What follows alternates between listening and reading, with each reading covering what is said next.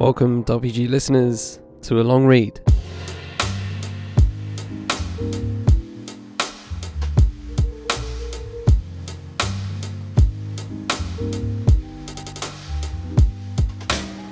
So, for this long read, we head to The Quietus, and it is called Addicted to Plastic, Eco Vinyl, and the Impact of Our Listening Habits, and it's written by Jono Podmore. It dropped on April the 11th, 2022, and with that said, let's jump right in.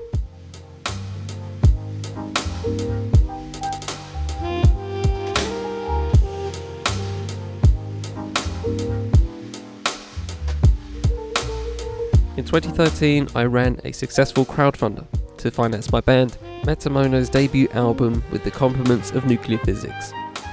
All the members shared a strict aesthetic and environmental policy.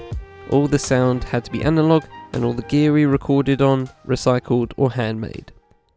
Our first releases were cassette only, followed by a couple of 10 singles, and for the album, we planned a double on 180 gram vinyl in a gatefold sleeve. There was never any question that vinyl conformed with our values and even somehow demonstrated them. A classic product oozing the patina of yesteryear, vintage, upcycled, analog, DJ friendly. Once the cash was in from Kickstarter, we ordered our vinyl, which was to be shipped from Holland. UK was still in the EU, and the pressing plants were still accessible to independent labels with a prompt turnaround. An eagerly anticipated pallet arrived in Crystal Palace, but there was a problem. Clearly under time pressure, the freshly pressed vinyl had been put into the polythene bag still warm, producing catastrophic surface noise on every single one. 600 copies of a double album, 1200 discs were useless. The manufacturer, blessed them, took responsibility for their mistake and simply replaced the order. In a few weeks, another 1200 12 inch 180 gram slabs of vinyl arrived. To this day, the unplayable ones languish in boxes stashed in the sheds, garages, and building cavities of the band. That's a lot of waste plastic, yet the implications didn't quite dawn on us. It was such a given that vinyl was virtuous, that even for the eco conscious recyclers of SE19, the glamour had created a massive blind spot. The format itself was so beloved that it transcended humdrum worldly considerations and would lead us to worry about putting our milk cartons in the correct bin or revarnish an old battered table rather than nip to IKEA or argue over whether a patch cable was recycled or not all whilst enthusiastically having 432 kilograms of PVC shipped to our door. Nevertheless, to quote Paul Conboy from the band, quote, Our way was greener than most. Pre-sales to fans, sleeve locally printed, the damaged copies were unfortunate and there should have been some way to recycle them. It all pales though when you think how much Adele and Ed Sheeran will end up in landfill this year, unquote. Nine years on, and for many music lovers, collectors, and artists, the blind spot of their addiction to plastic persists. But some are waking up to the materiality of the music business, the environmental cost of how we enjoy music, whether as a stream, download, CD, or vinyl, is beginning to be reckoned and slowly tackled. Vinyl is made from the plastic polyvinyl chloride, PVC, one of the most commonly used thermoplastic polymers worldwide, which hails back to the early days of plastics it's a direct product of crude oil sourced largely from autocratic regimes in the Middle East. In its pure form, PVC becomes unstable and produces the highly toxic gas hydrogen chloride when heated. So, to be used to press records, it needs to be mixed with other compounds to keep it stable. Although now being phased out, these stabilizers have traditionally been either lead or cadmium, both extremely poisonous and harmful to the environment. The PVC that goes into records has to be of near perfect consistency to avoid unwanted surface noise, warping, or instability. Any decrease in quality is immediately audible. Incidentally, another additive to vinyl for records is carbon, which not only makes the vinyl black, acts as a conductor to reduce the static charge that builds up in the PVC, attracting dust, which increases the wear on vinyl while playing. Kyle Devine's excellent and meticulously researched book, Decomposed the Political Ecology of Music, is packed with sobering facts concerning all formats from shellac through to streaming. Vinyl does not come off lightly. The book begins with a trip to Thailand to visit TPC, a sprawling petrochemical plant that produces 500 kilos per hour of the higher grade PVC granulate the records are made from. Quote, the polymerization of polyvinyl chloride uses carcinogenic chemicals that can harm its handlers. While the operation produces toxic wastewater, that the company has been known to pour into the Chao Phraya River. Map Ta Phut, the area around the plant, is one of Thailand's most toxic hotspots with pollution related health impacts including cancer and birth deformities. Unquote. The economic impact of World War II drove manufacturers to look for an alternative to shellac, a format which has its own social and environmental issues. A number of vinyl resins had existed since the late 1920s. Quote, yeah, it wasn't until after 1948 when Columbia Records introduced the long playing record that the recording industry began to fully embrace and propel the plastic age. Unquote. PVC had endless applications from flooring to pipes to toys, but the exacting standards required to deliver high quality audio was a major driver in R&D. Quote, Music is not simply a passive observer of the plastic age. It is an active contributor to petrocapitalism, an agent of petroculture. Unquote. Records are not, sadly, immortal. Of the billions of vinyl records that have been pressed since the 1950s, the vast majority, despite the second hand market, will be sent to landfills where they disintegrate, releasing their lead, cadmium, and other toxic and carcinogenic chemicals into the ground. Others are sent to incinerators where they become toxic smoke laced with hydrogen chloride. To give an idea of the scale of the issue, quote, at the height of worldwide sales, nearly a billion units worldwide in 1978 alone, the amount of PVC used to manufacture LPs weighed in at about 160 million kilograms. Unquote. If we want to avert the climate crisis and leave a carcinogen free world for future generations, the question is whether we abandon vinyl entirely, heartbreaking and unconscionable for many, or make it clean and sustainable. Thankfully, there are a growing number of people who are attempting to do just that. One such initiative is the Naked Record Club, a curated vinyl only subscription service due to be launched in June, releasing a mix of reissues and new acts on a monthly basis, all they claim on an eco friendly vinyl. Owners Rachel Lowe and Simon Parker, who ran the Vinyl Revolution record shops, told me, quote, When we started this, we honestly didn't know if it was possible to make records that were non toxic and recyclable. We thought there's got to be somebody out there doing something that's better than the vinyl records we've been selling. We did some research and found Deep Grooves, and started working with them. It was a pretty simple process, but other people don't seem to be asking the question. The awareness is so low. It's quite funny, really. Vinyl Revolution was a music store with other merchandise. All our clothing, our art, everything else we did, we sourced it all organic, ethically, sustainably. We got abuse from customers for not providing plastic bags. We did all of this, but by a million miles, the biggest product we were selling was vinyl records, unquote. According to Deep Groove's website, they are, quote, Europe's greenest pressing plant, unquote, set up in 2017 by Chris Rauder. I asked sales manager Ruben Planting, who has worked with Chris for eight years, how they manufacture sustainable records. Quote, We use a very clean PVC. We do chemical testing with university based plastic scientists, and they've established the purest form there currently is. Unquote. Significantly, the PVC granulate that they heat up to make the records contain no heavy metals, but is based upon non toxic calcium zinc stabilizers. Quote, we can recycle any leftover excess or mispresses back into our system. Some people think we recycle old records from the 70s, but because they are made from completely different types of material, you can't mix them. If you did, it could clog up the machines or you get loads of clicks and crackles on the record. Therefore, we recycle internally, but backstock and goods that we can't recycle are being used for other PVC products. At the moment, we ship to a company that are making drain pipes out of it or other types of piping in new buildings. We're not making purely eco products. We still use plastic and paper, which makes a record. We're just trying to be green as possible with every step we're taking, unquote. With awareness of the toxicity of vinyl so low, I asked Ruben when he decided to change to green vinyl. Quote, We didn't change at all. It's something we already did from the start. Right from 2017, we found it completely normal for whatever we were doing to have the backdrop of sustainability for the future. Without even telling our clients, all our packaging is FSC certified. The supplier is close nearby. The energy for the factory was already from solar panels on the roof and biomass. It wasn't until the start of 2018 that clients told us that we were the only ones doing this. So we thought maybe we should make a statement.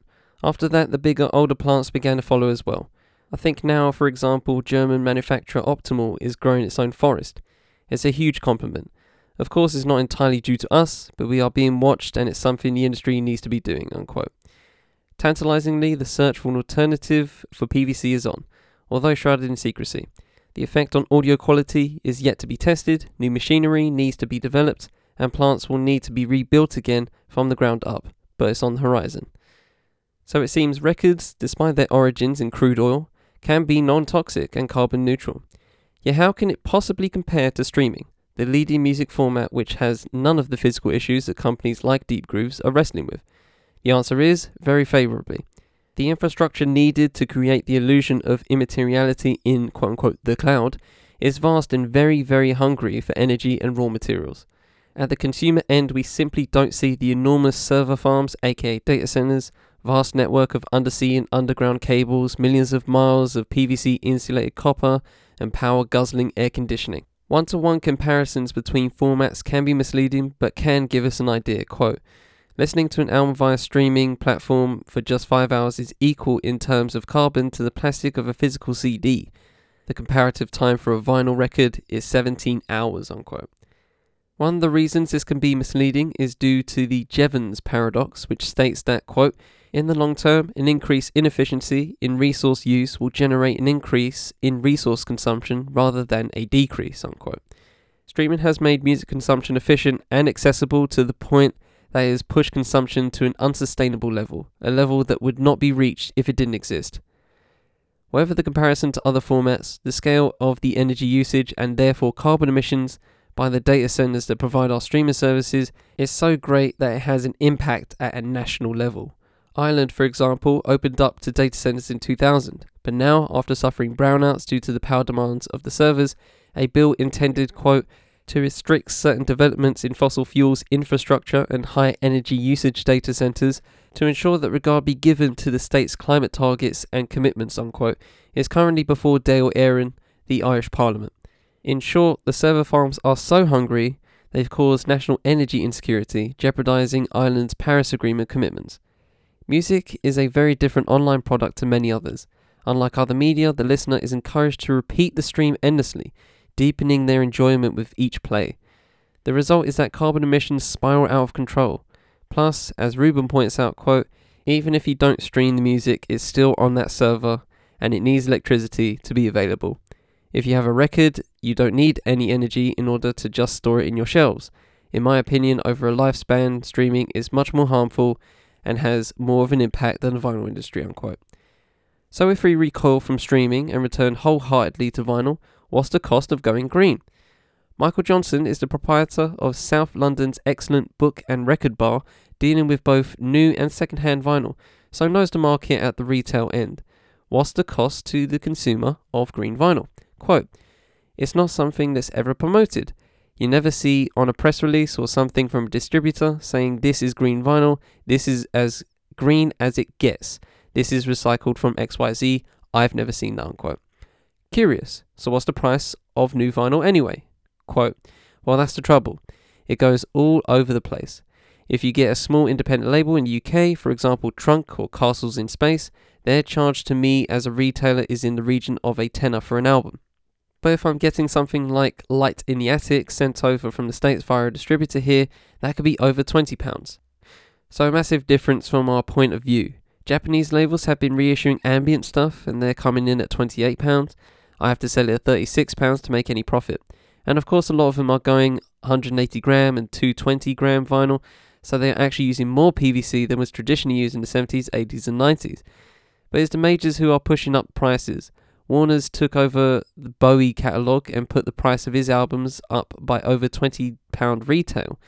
There's no incentive for them to go green. They are not investing in new plants, just maxing out the independent ones. Unquote. As any audiophile should know, there is zero advantage to making a record any heavier than 140 grams. In fact, the heavier they are, the greater shipping costs, and the more likely they are to damage their own packaging. It's a snobbery that has developed out of some records being manufactured too thinly to save resources during the oil crises of the 70s. The major's new commitment to vinyl continues. Recent albums by ABBA, Elton John, Adele, and Ed Sheeran alone add up to millions of new vinyl pressings. The impact of this on the independent record companies, the very labels who have kept the format alive for the last two and a half decades, is that the plants are running to capacity and there is little space for them. Turnaround times for independents start at 8 months and stretch on pretty much forever.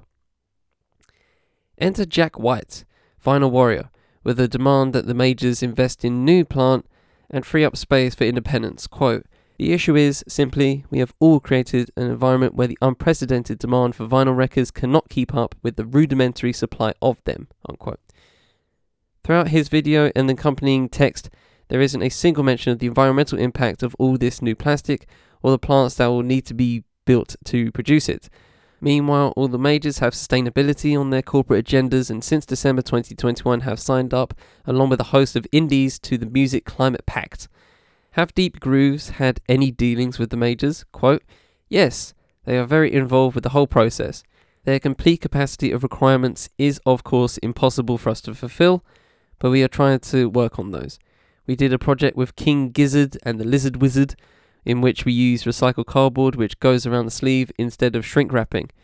And those things are being ordered by major companies, and the bands really want their records to be produced by us, so there's a change going on.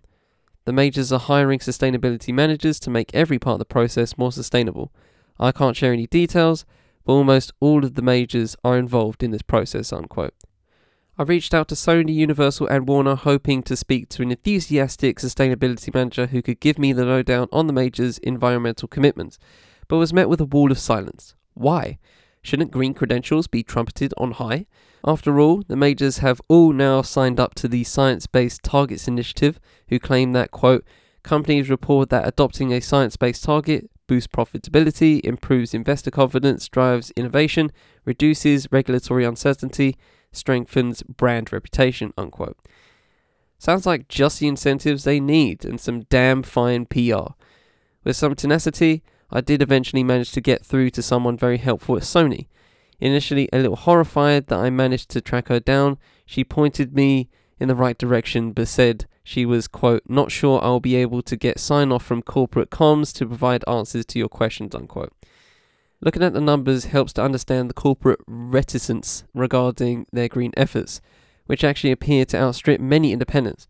IFPI's Global Music Report for 2021 says there is, quote, very strong revenue growth, unquote, in the vinyl market of 51.3% in 2021, up from 25.9% the previous year, the 14th year in a row of growth.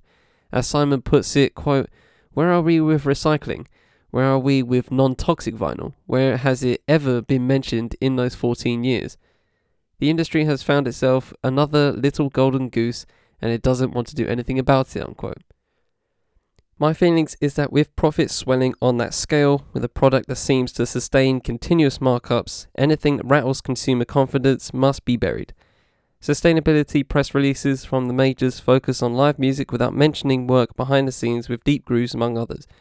Demonstrating any interest in green vinyl or packaging would inevitably suggest an admission that their premium product is in fact toxic and unsustainable with revenue growth like 51.3% on the year, no one taking a cut of those profits will risk tainting the virtuous luster of virgin vinyl, so the golden goose lives on.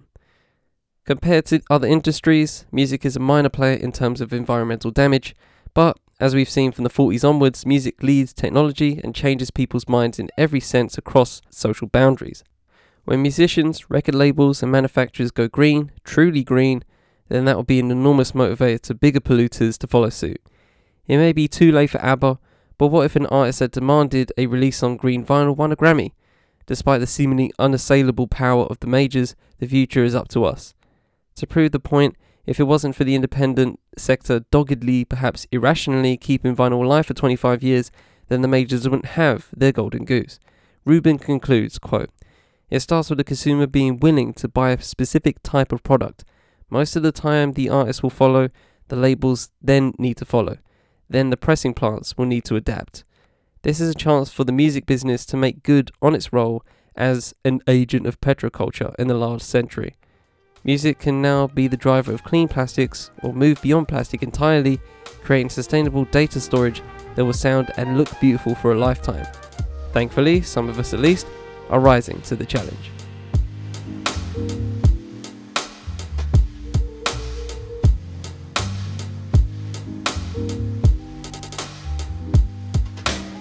So to recap, that was Addicted to Plastic, Eco Vinyl, and the Impact of Our Listening Habits, written by Jono Podmore for The Quietus.